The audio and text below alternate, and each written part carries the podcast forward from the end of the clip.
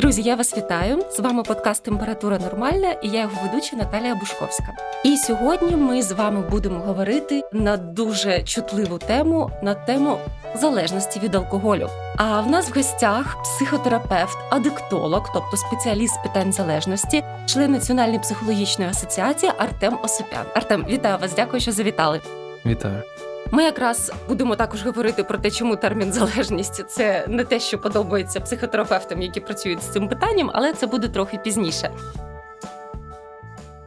Ми вже починали колись торкатися цієї теми в нашому подкасті. Ми говорили з нейробіологом про нейробіологічні причини залежності, про фізіологію, про еволюцію, чому так сталося, що Homo sapiens так прекрасно метаболює алкоголь в той час, як напевно для всіх інших савців це буквально отрута, яку вони не можуть толерувати.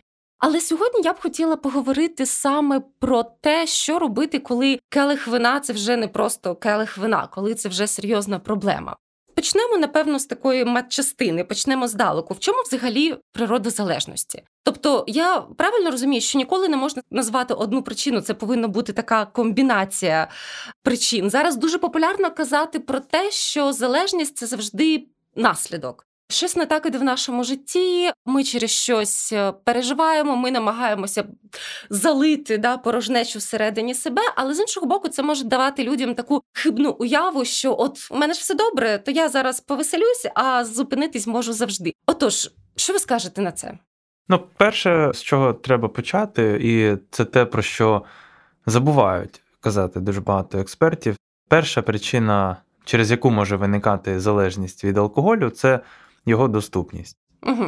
Ну, ми не можемо бути залежні від чогось, що не є в наявності чи в широкому доступі. Алкоголь є абсолютно легальним наркотиком, який є лідером за показниками соціальної шкоди, за показниками індивідуальної шкоди. Він е, за цими показниками навіть шкідливий за підрахунками, умовними підрахунками за героїн чи там метамфетамін. Навіть так. Алкоголь е, це найбільш шкідлива речовина, тому що більша частина людей. Потрапляє у залежність, чи, скажімо так, має розлади психічні та поведінкові внаслідок вживання саме алкоголю порівняно з іншими речовинами. Ну і загалом. Тому доступність це перша причина, через яку може виникнути залежність, що людина може спокійно, будь-де, будь-коли купити собі алкоголь. В нашій країні ще й нелегальний. Доволі дешевий насправді. Дешевий, да, який ще й більш небезпечний, ніж там легальний. Хоча я б не ставив таку умовну, скажімо так, розділення на безпечний, небезпечний алкоголь, будь-який алкоголь небезпечний. Так, так. Наступне, що варто сказати, це, скажімо так, теорії залежності. Є психопатологічна і патопсихологічна. Одна з них каже про те, що першим є якийсь патологічний процес в організмі. Це більше до генетичної теорії uh-huh. залежності, що от людина генетично, тобто внутрішньо, вона більш уразлива до залежності від алкоголю. Це частково правда. Є люди, які мають більше ферменту, це алкоголь дегідрогеназа та альдегід дегідрогеназа. І дійсно є люди, які більш толерантні до нього, є які менш толерантні. Тому тут 50 на 50. Це має сенс, тому що дійсно люди, які мають більшу толерантність до алкоголю, вони не так швидко п'яніють, вони можуть вжити більше, більше алкоголю, алкоголю, і вони, згідно з останніх досліджень, більш вразливі до самозалежності, тому що вони не відчувають межі, і алкоголь, е, скажімо так, безперешкодно, без захисних механізмів, органічних та психічних, потрапляє в організм, і людина звикає до нього. Угу. Друга теорія це якраз таки. Психопатологічна, тобто мається на увазі, що спочатку є якийсь психічний фактор, а потім вже формується патологія. І цьому теж є певні докази, і це теж має сенс. Є ряд психологічних чи там психосоціальних, якщо можна так сказати, факторів, які можуть спричинити зловживання алкоголем. Стрес, виховання, якісь токсичні стосунки в сім'ї, проблеми з самооцінкою, да, які теж uh формуються поступово там в когось з дитинства, в когось в підлітковому віці, рідше пізніше.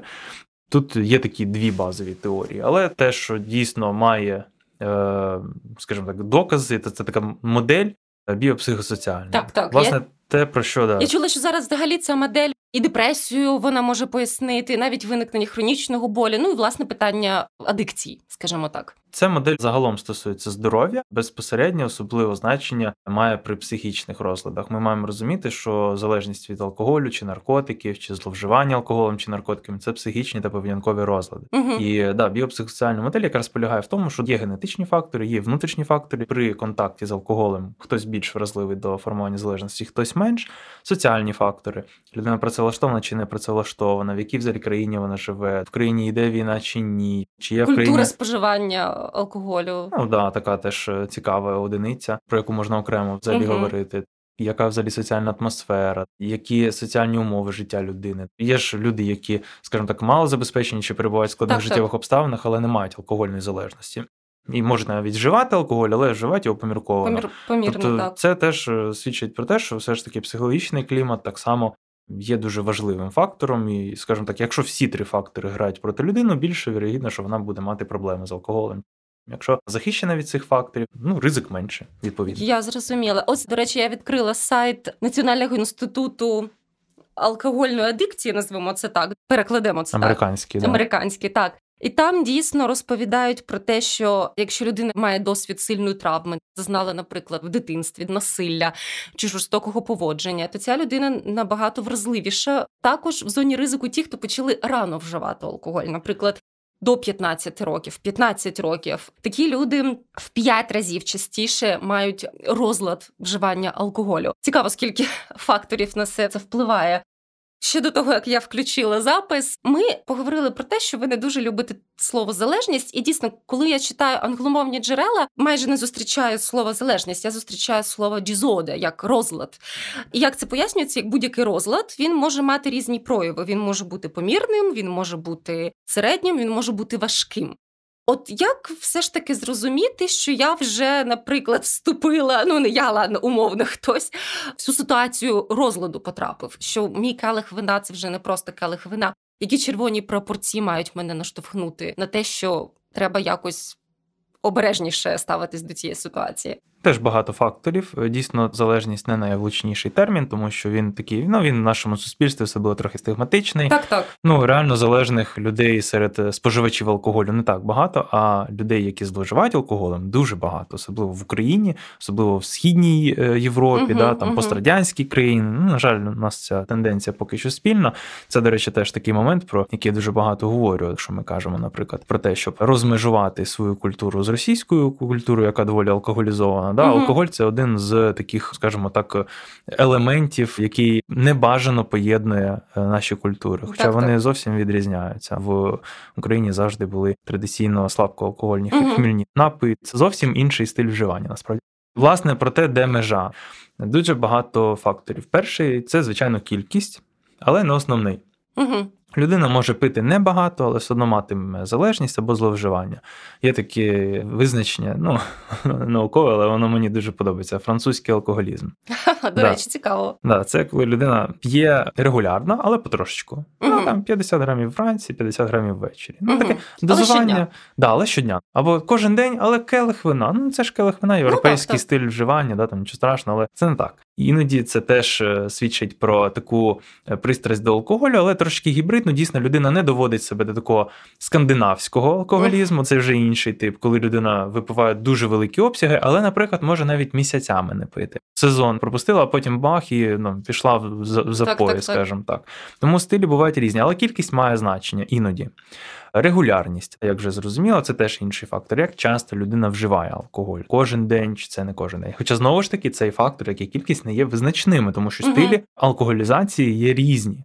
Тому тут є інші фактори, які не менш важливі. Це контекст вживання. Скажімо так, коли людина вживає алкоголь при будь-якій ну, нагоді, угу. не може спілкуватися вже без алкоголю, або нетолерантна до будь-якої тривоги внутрішньої, і одразу треба її погасити угу, алкоголем. Угу. Це не окей. Можна зрозуміти, коли людина е, не витримала соціальний тиск. Хоча я дуже люблю не пити алкоголь в компаніях, які вживають алкоголь. Хоча з часом, оскільки я не вживаю алкоголь, я перестав е, особливо з такими компаніями підтримувати зв'язок, бо ну є межа певна, але ну так воно буває. Але це теж хороший тренінг насправді. Так, да? так. От всі п'ють, а я ні. Чи можу я не пити в компанії, яка вживає алкоголь? Це про асертивність, таку внутрішню свободу, скажімо так, яку дуже важливо тестувати іноді. Угу. То, е, власне кажучи, дуже важливий є контекст. Тобто, те, яку функцію виконує алкоголь, є комунікативна, тобто соціальні функції, є такі фізичні, коли, наприклад, людина намагається заснути завдяки алкоголю чи заспокоїтись для роботи, наприклад, щоб працювати якось ефективніше. Ну для цього частіше стимулятори застосовують, але алкоголь теж іноді, щоб не хвилюватися. Розслабитись розслабитись, да, щоб не відчувати стрес.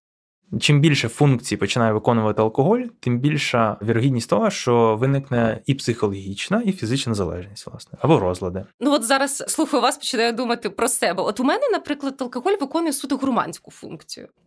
Гурманську? Так, от я люблю морепродукти, мені смачно їх саме з білим вином. От якщо я запланувала, що в мене ввечері будуть креветки, я обов'язково куплю собі пляшечку білого сухого. Ну я сама не вип'ю, звичайно, пляшечку, але келих два холодного білого сухого вина саме до креветок. От мені смачно. Але при цьому я, наприклад, була у відрядженні в Грузії, і там це вино воно просто лилось ріками. Мої колеги йшли в аеропорт з п'ятилітровою тарою домашнього вина, тому що їм дали це вино і відмовитись було неможливо. Але я там практично не пила, тому що там було той тип вина, який мені не смакує. І я спокійно могла пригубити суто, щоб не образити господарів, але мені не було цікаво пити це вино. Угу. Тобто, це для мене щось все ж таки гурманське. Це рекреаційна функція. Дійсно, дуже багато так. людей е, вживають алкоголь, і не тільки алкоголь, різні інші психоактивні речовини для того, щоб посилити відчуття від смаку певної їжі. Да? Так, Там, так. можливо, морепродукти є монополістом, бажання випити, може і ні. Суто цікавий момент спробувати іноді поїсти морепродукти без алкоголю, який в них смак без цього. Так, да? Бо іноді дійсно алкоголь він десь посилює, десь послаблює смакові рецептори. Хоча з питанням морепродуктів це ну нічого страшного не буде, якщо ви все життя будете Їсти креветки Да. з вином. але не тоді, якщо ви їсте креветки кожен день. Ну так, тепер треба буде помітити, а чи не стали креветками приводом Улюбленою стравою, да, так, тепер. так, купити пляшку. Це така вина. вторинна, да, да, є така схема, скажімо так, коли е, людина обирає якийсь привід для того, щоб вживати, Так, а потім, так. скажімо так, цей привід е, намагається посилити. Ну, наприклад, у якоїсь людини є товариш, і от людина п'є тільки з цим товаришем. Так, да? так, так. І для того, щоб пити частіше, він може переїхати до цього товариша. Да? І це такий, ну так само і креветки можуть стати Мгм. таким наріжним моментом. Ну, Така соціальна адикція, скажімо це, так. це вже фантазії, але може бути така функція, і функція може бути нормальною. Тобто я не заперечую, і дійсно є вживання алкоголю, яке є менш небезпечним. Угу. Я не кажу про те, що є нормальне вживання алкоголю, тому що мені важко говорити слово нормальне поряд з алкоголем, тому Так, що так. ну, в принципі алкоголь не є обов'язковим атрибутом життя людини. І це ідея, яку дуже багато слухачів, взагалі людей, з якими я про це говорю, ну так не сприймають. Бо як це? Алкоголь же ж всюди. Але алкоголь це скоріше певний побічний продукт е, культури, який затримався занадто надовго. Я впевнений, що з розвитком людства алкоголь е, як такий обов'язковий атрибут буде відпадати, тому що в нього немає такої великої, скажімо так, значення. Є і нехімічні способи отримати задоволення Так, чи будь-яку функцію, яку виконує алкоголь. Просто да, це важче, над цим треба працювати. Зокрема, наприклад, з психологами чи психотерапевтами, ну люди іноді обирають алкоголь частіше. Тому функції бувають різні. Найважливіша тут ідея полягає в тому, що будь-яка функція, яку ви використовуєте з допомогою алкоголю, наприклад, отримувати насолоду чи спілкуватися з друзями, ця функція має залишатися автономною. Тобто ви маєте вміти це робити Ти без, без алкоголю. алкоголю. Якщо ні, алкоголь вас починає ну, Завойовувати, да, скажімо да, так. Да, да. Що ви тепер не можете спілкуватися без алкоголю. Ви тепер не можете робити те без алкоголю, заспокоїтись чи заснути без алкоголю. От це не відбувається так швидко, та, що от ви там пару разів це використали, все відбувається поступово. Тому дуже важливим для людей, які вживають алкоголь, скажімо так, рекреаційно і не мають розладів для ну, середньостатистичного алкоспоживача. Хоча в Україні це трошки інший портрет, скажімо так, ніж в європейських країнах, але тим не менш для таких людей важливим є іноді обирати в тій чи іншій ситуації не вживати алкоголь. Звичніше може бути вжити, погодитись, але іноді дуже важливо робити такі, я їх називаю тверезі експерименти. Ну, суто, щоб переконатися в тому, що все окей. Що все окей. Угу. Ну. Цікаво. Тобто, така можна назвати це профілактикою розладу вживання. До мене не завжди приходять люди, які вже там з алкогольною залежністю чи важкою якоюсь стадією. Часто приходять люди, кажуть, там, ну я от вживаю 4 рази на тиждень, Мгм. чи тільки на вихідних, чи окей, це в мене там сумніви і таке Мгм. інше. Буває таке. І дійсно є е, три рекомендації щодо вживання алкоголю для того, щоб знизити ризик та знизити небезпеку від його вживання. Перше, це якраз таки дозування. Ну, є така система виміру стандартні одиниці алкогольних напоїв. Є формула, мені зараз там вербально це важко пояснити, але вона є. Це міцність алкоголю, Так, вона так. множиться на обсяг і ділиться на тисячу. І тоді е, можна виявити цю стандартну одиницю. До речі, так це дуже гарно прописано на сайті Національної служби здоров'я Великої Британії. NHS. Там у них прям ціла стаття присвячена, як вирахувати, скільки можна пити. Хоча ясно, що консенсус один безпечної дози алкоголю не існує.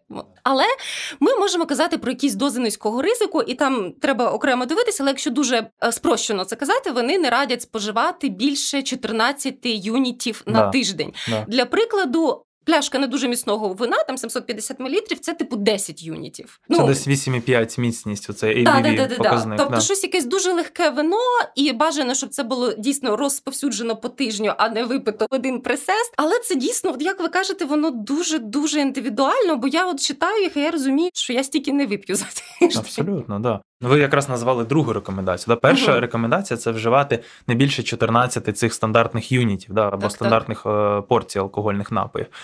Друга рекомендація це якраз розтягувати цю кількість, да, щоб це не було те, що називається binge drinking, запоєний алкоголізм. Дійсно, можна ці 14 одиниць, що насправді доволі багато. Якщо я не помиляюся, це десь 3,5 пляшки вина і там щось 10 баночок пива, і там 200 мл міцного алкоголю. Тобто цю порцію можна випити за один день, але вони радять розтягувати ці 14 юнітів хоча б на 3 дні. Хоча б на 3 хоча дні. Да. Чим довше розтягнути, тим більше. Але як на мене, найбільш важливою є третя рекомендація. Їх всього три згідно з цього джерела. І третя рекомендація полягає в тому, що людям, які вживають алкоголь, а споживач алкоголю це вважається людина, яка вживає алкоголь хоча б раз на рік. Все, Ага, да, ясно. ви ну, раз- новий рік все. Ви да, все, ви, ви в цьому році вже споживач алкоголю. Ну, формально, да. Це, це смішно, але так воно є. Чесно, от я зустрічав людей, які можуть, особливо це, наприклад, люди з алкоголізмом, які в ремісії, які намагаються Ага. стриматись. І для такої людини один раз випити це катастрофа. Бо ця людина вип'є і може не вийти з цього стану протягом тижнів або місяців. Мгм. Або напитися так, в неї якісь проблеми з контролем агресії. Один раз вона собі дозволяє випити, і вона вже з кимось побилася, когось ледь не вбила, щось пограбувала. Це я так гіперболізую, Мгм. але все одно ну таке може бути. Тому один раз він буває різний. Є люди, яким. Варто взагалі не вживати алкоголь. Ну, так. Це те, про що Так. важливо говорити, і це не значить, що ви якась там дивна людина. Ваша психологічна чи біологічна особливість така, що вам краще не контактувати з цією речовиною. Це абсолютно нормальна ідея. Е, Так от третя рекомендація полягає в тому, щоб не вживати алкоголь по декілька тижнів, Мгм. декілька разів на рік. Е, Робити паузи такі, знаєте, в Америці нещодавно дізнався, що в них є sober January, здається, Мгм, воно в них називається. Да, тверезий січень, власне. Березі січень. Да. Ну, друзі, у вас ще є шанс да, Да. долучитись. Зі своїми клієнтами придумав це свого часу Sober October. Ну, да, в українській культурі січень не найкращий місяць, мені здається. Е, Нема найкращого місяця Звичайно, для цього, але ну, от в Америці доволі це цікаво, що вони так придумали, тому що якраз після свят люди входять в такий алкогольний режим, і саме січень є важливим, Мгм. тому що щоб не піти далі, щоб не почати зловживати в цьому місяці, пропустити цей місяць взагалі, скажімо так. Тому дуже важливим є для профілактики формування залежності чи зловживання, якраз робити декілька тижнів без алкоголю Без алкоголю. взагалі. Це найкраща рекомендація для профілактики, яка може бути. Бажано це робити хоча б раз на три місяці, насправді. Мгм. Тобто, Цікаво. от е, ви три місяці вживаєте ці 14 юнітів з певною періодичністю. Мгм. Окей, ви знижуєте таким чином ризик для свого здоров'я, але важливим дійсно є ці три місяці, хоча б 2-3 тижні, а може і місяць, взагалі не вживати. Бути без цього. вам навіть сподобається, і ви вирішите зробити це пожиттєвою звичкою, скажімо так. Тому що немає важкості в голові, коли ти прокидаєшся зранку. Як правило, після алкоголю людина почуває себе не дуже добре.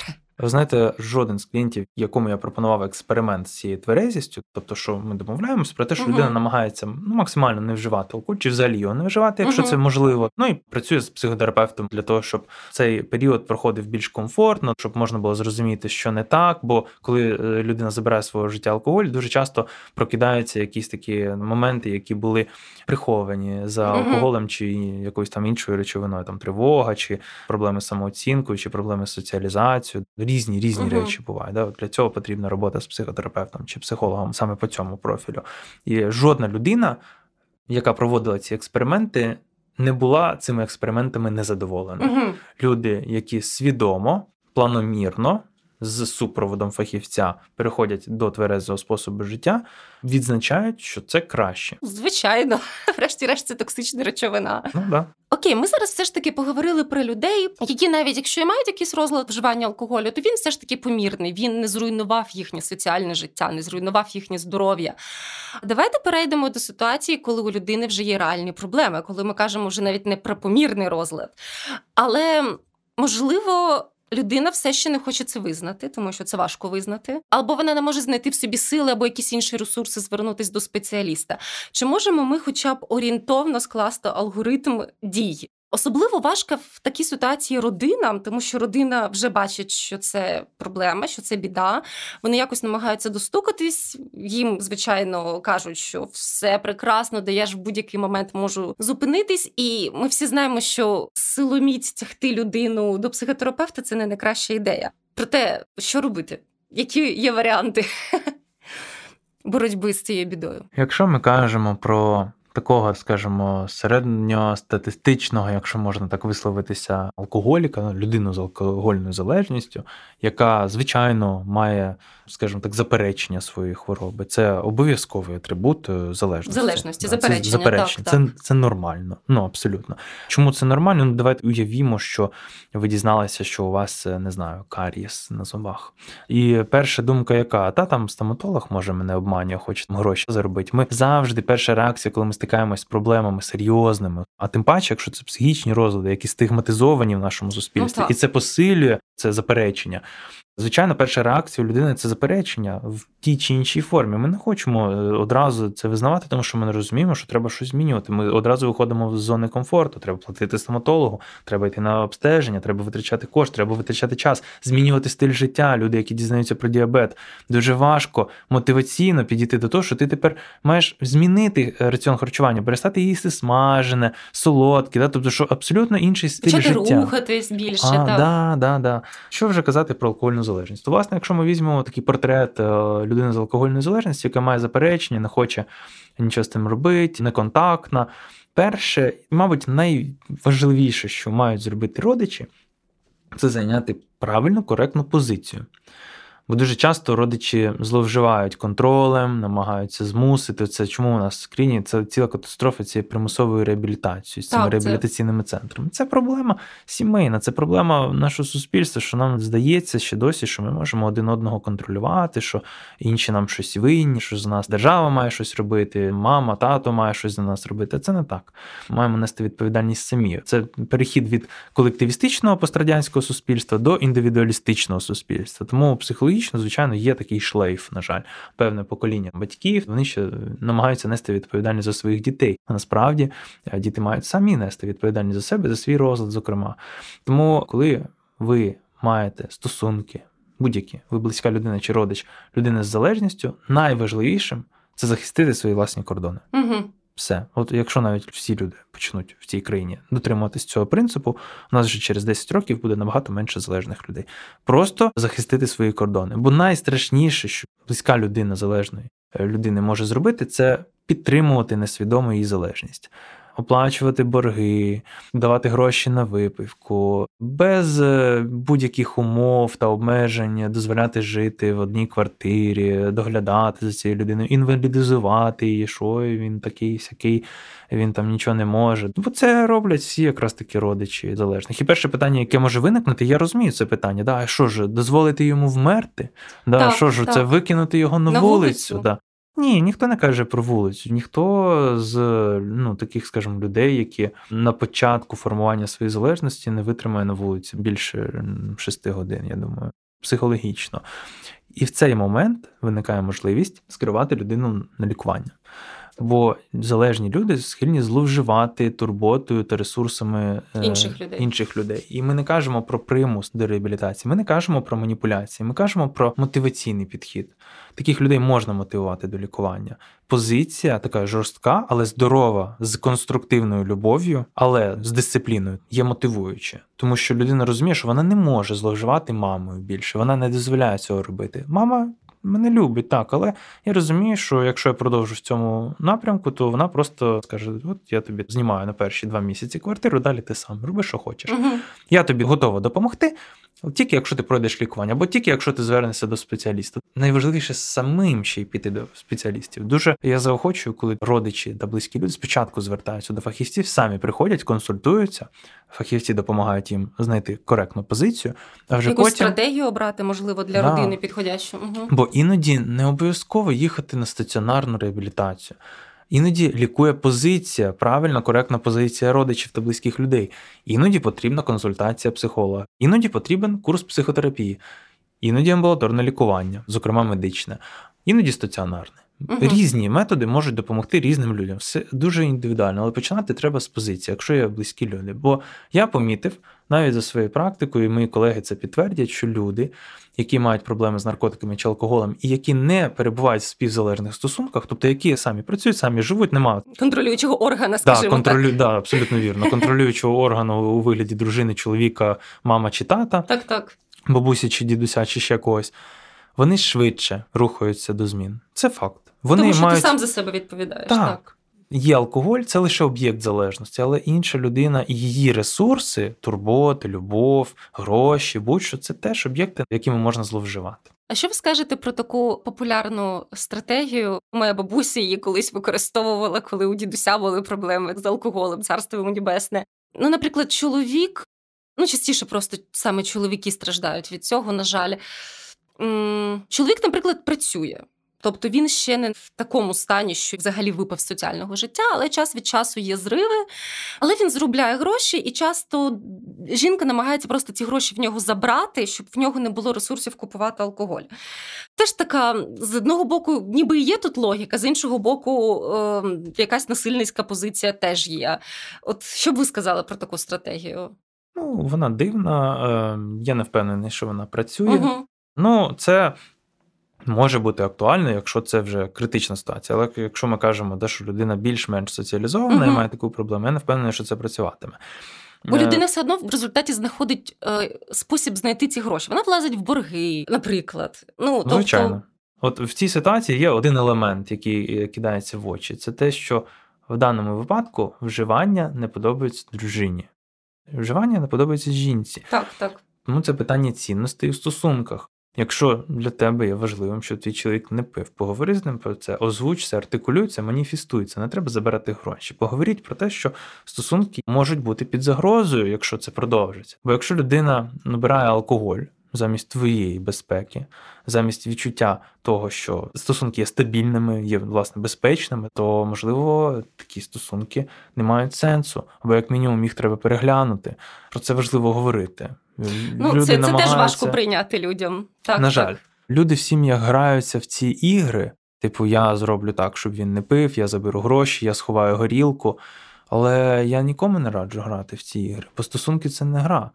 Це серйозні речі. І якщо ви відчуваєте, що ну, вам щось не подобається в стосунках і вони рухаються не туди, про це треба говорити. Якщо ви не можете, не вмієте про це говорити, підіть до сімейного психолога, поговоріть разом. Тому що це не смішно в нашій країні, тому що алкоголь дуже пов'язаний з домашнім насильством, і він дуже, скажімо так, розмиває самоконтроль, емоційну сферу людей, і стосунки перетворюються в ну, жах. І алкоголь е, ми маємо розуміти, що це речовина номер один, яка пов'язана з насильницькими злочинами. Так, так, так. І тому я нікому не раджу грати в ці ігри, якісь такі гібридні способи зробити так, щоб людина не вживала, тому що сьогодні це може бути смішно, завтра це може бути не смішно. Проблеми з речовинами це доволі серйозна тема для нашої країни, для нашого суспільства, яке не вміє з цим ніяк, на жаль, працювати. Поки що я маю це констатувати. Тому ми маємо дуже серйозно ставитися до питань стосунків між нами, скажімо так, в нашому суспільстві.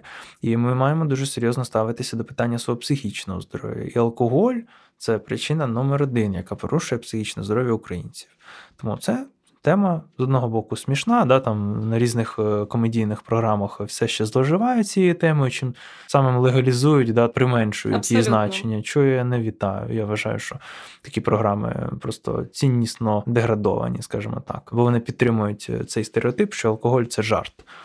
Я вважаю, що це не жарт. І про це треба говорити серйозно, а не ховати алкоголь та забирати гроші у свого чоловіка. Про це треба серйозно говорити. Так, я з вами повністю згодна. Я взагалі бачу дві такі крайнощі в культурі, і не лише в нашій мас-культурі. Це або жарт, сміх, як ви сказали, або це навпаки показують як крутість. От я зараз дивлюся один серіал, я б йому поставила 4 з мінусом, детективний, але там Цікаво, що двоє головних героїв, чоловік та жінка, це красиві, успішні, харизматичні. Вони весь час бухають. Це просто якийсь жах. Тобто вони весь час вони розмовляють, вони наливають собі, причому міцні алкогольні напої. Ми не кажемо там про щось легкий сидер. Головний герой взагалі навіть носить з собою таку, знаєте, стильну фляжку, там якийсь віскі чи бренді. Він так хильнути може, коли їде пасажиром класної автівки. І в якийсь момент ти думаєш, да ну серйозно, воно ж теж формує якийсь певний стиль поведінки. Хто ж не хоче бути класним харизматичним хлопцем або uh-huh. сексапільною жінкою, і це починає формуватися якась така асоціація. Ага, класні люди вживають алкоголь. Хоча насправді виглядають то вони не класно. Це в серіалі дівчина після вечірки з текілою прокидається акі богиня.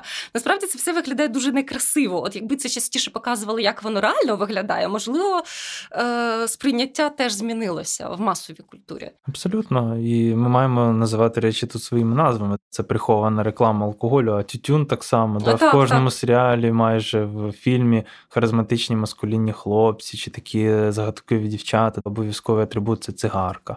Так само з алкоголем, абсолютно. Ну, скажімо так, люди, які знімають кіно, дійсно хочуть, мабуть, показати те, як воно там є, чи як вони його побачили, той чи інший сценарій. Але... Або зіграти на якихось вже звичних да, петернах да, людських. Але прихований вплив це те, що таким самим чином вони підтримують цей угу. стереотип, дійсно, що алкоголь є атрибутом взагалі чогось так, позитивного, так. чи нікотин, чи наркотики, чи ще щось.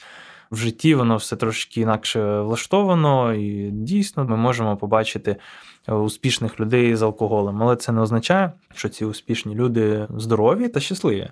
Це це абсолютно, різні, речі. різні речі. І до мене зверталися люди, які мають, е, скажімо так, ну зловживання своєю владою і мають, е, скажімо так, надто багато грошей, я би так сказав, і не знають, що з ними робити. uh І їх вживання це скоріше ознака ціннісної кризи. Тому успішні люди, які мають багато грошей і вживають алкоголь, це не ті люди, які насправді ми бачимо в кіно. Це люди, які не розуміють, на що вони заробляли стільки грошей, що з ними робити.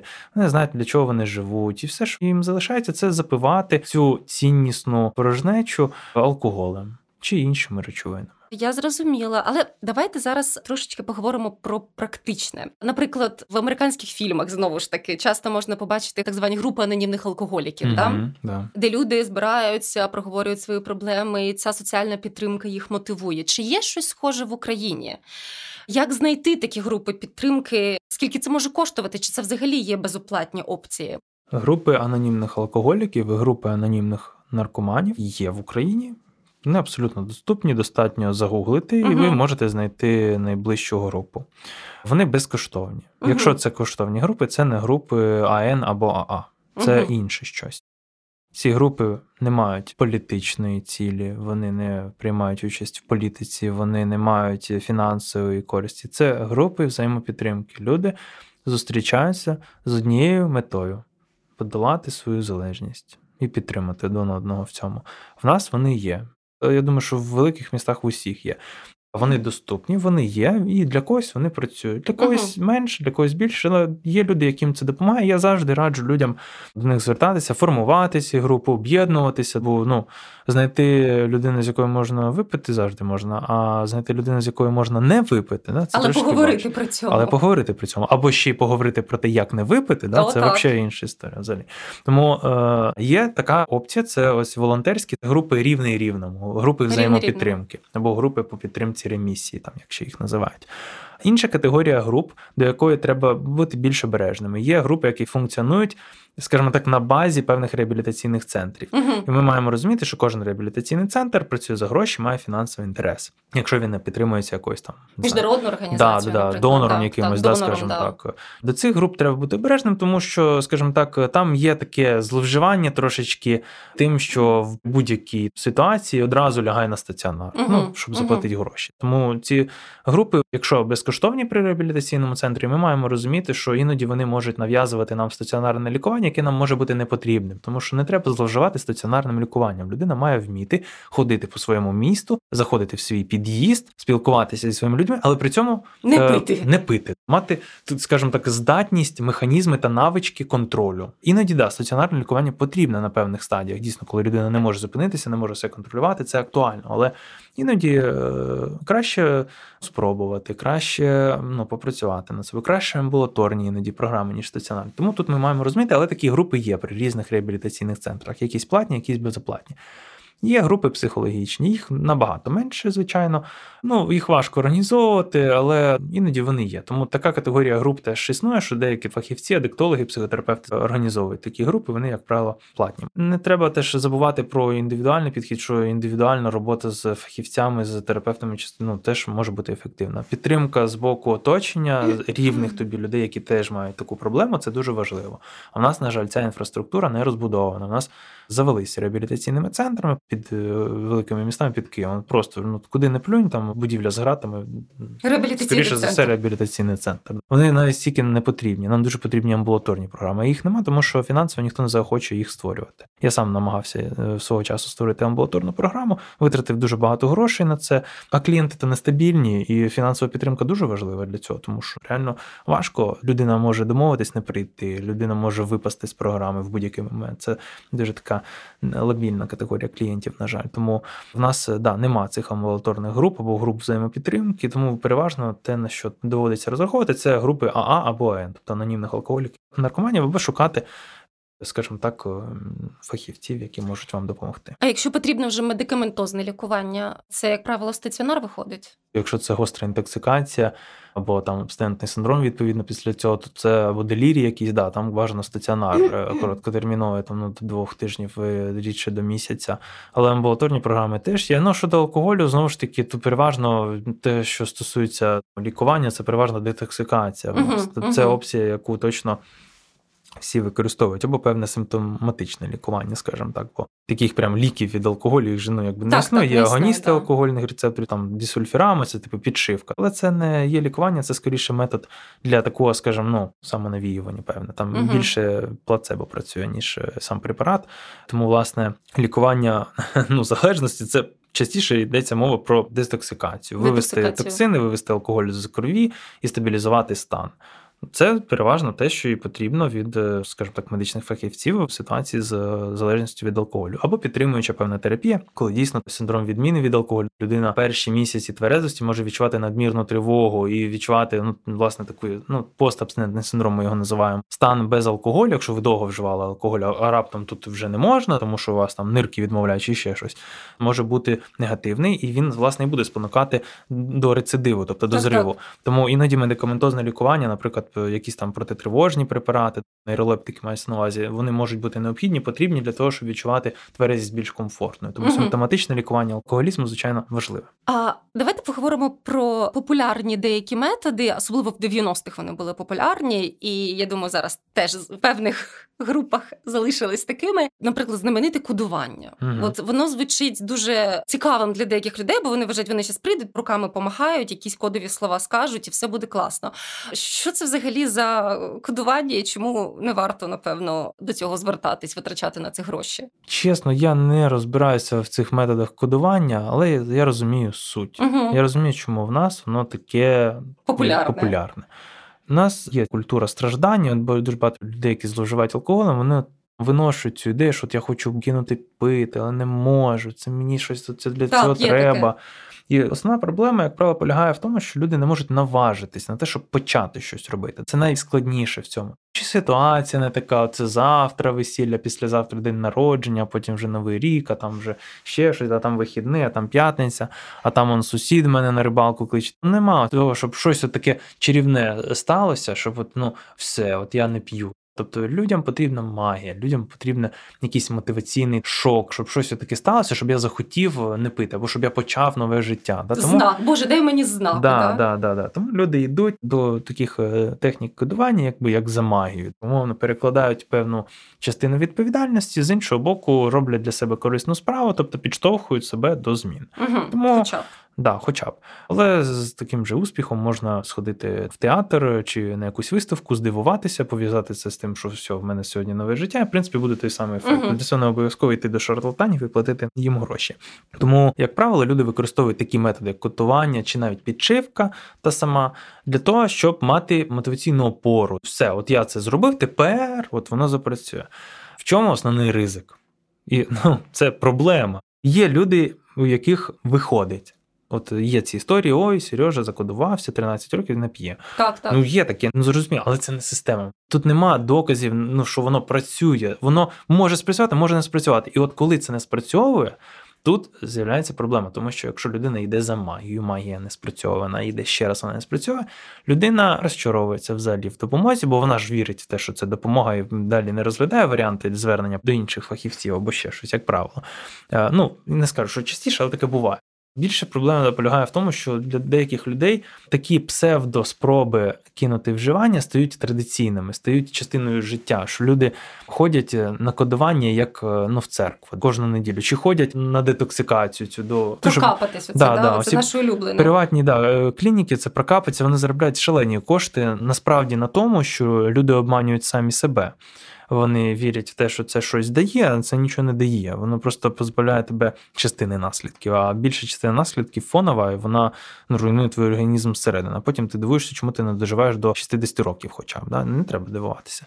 Так е, влаштований світ. В даному випадку кодувані такі методи псевдонаукові, які не працюють, вони насправді шкідливі для суспільства тим, що вони дають марну надію. Вони дозволяють людям за гроші е, знімати з себе відповідальність. Бо я сам маю вирішити. Я маю прийти до того, що мені алкоголь шкодить. Просто сісти, поговорити сам з собою, да, як з розумною людиною.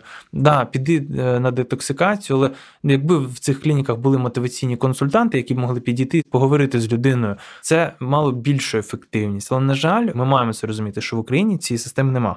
Ви приходите на детоксикацію, і клініка зацікавлена в тому, що ви прийшли на детоксикацію ще раз або на кодування ще раз. Дуже часто так, ці так. клініки і пропонують кодування. Вони працюють якби в тандемі. Вони зацікавлені в тому, щоб клієнтура нікуди не дівалася. Їм так окей, їм подобаються ці клієнтики, які приходять е, декілька разів на рік, платять свої там 14 тисяч чи там 7, там різні є ціни, скажімо так, в залежності від пакету. Да? Їм окей.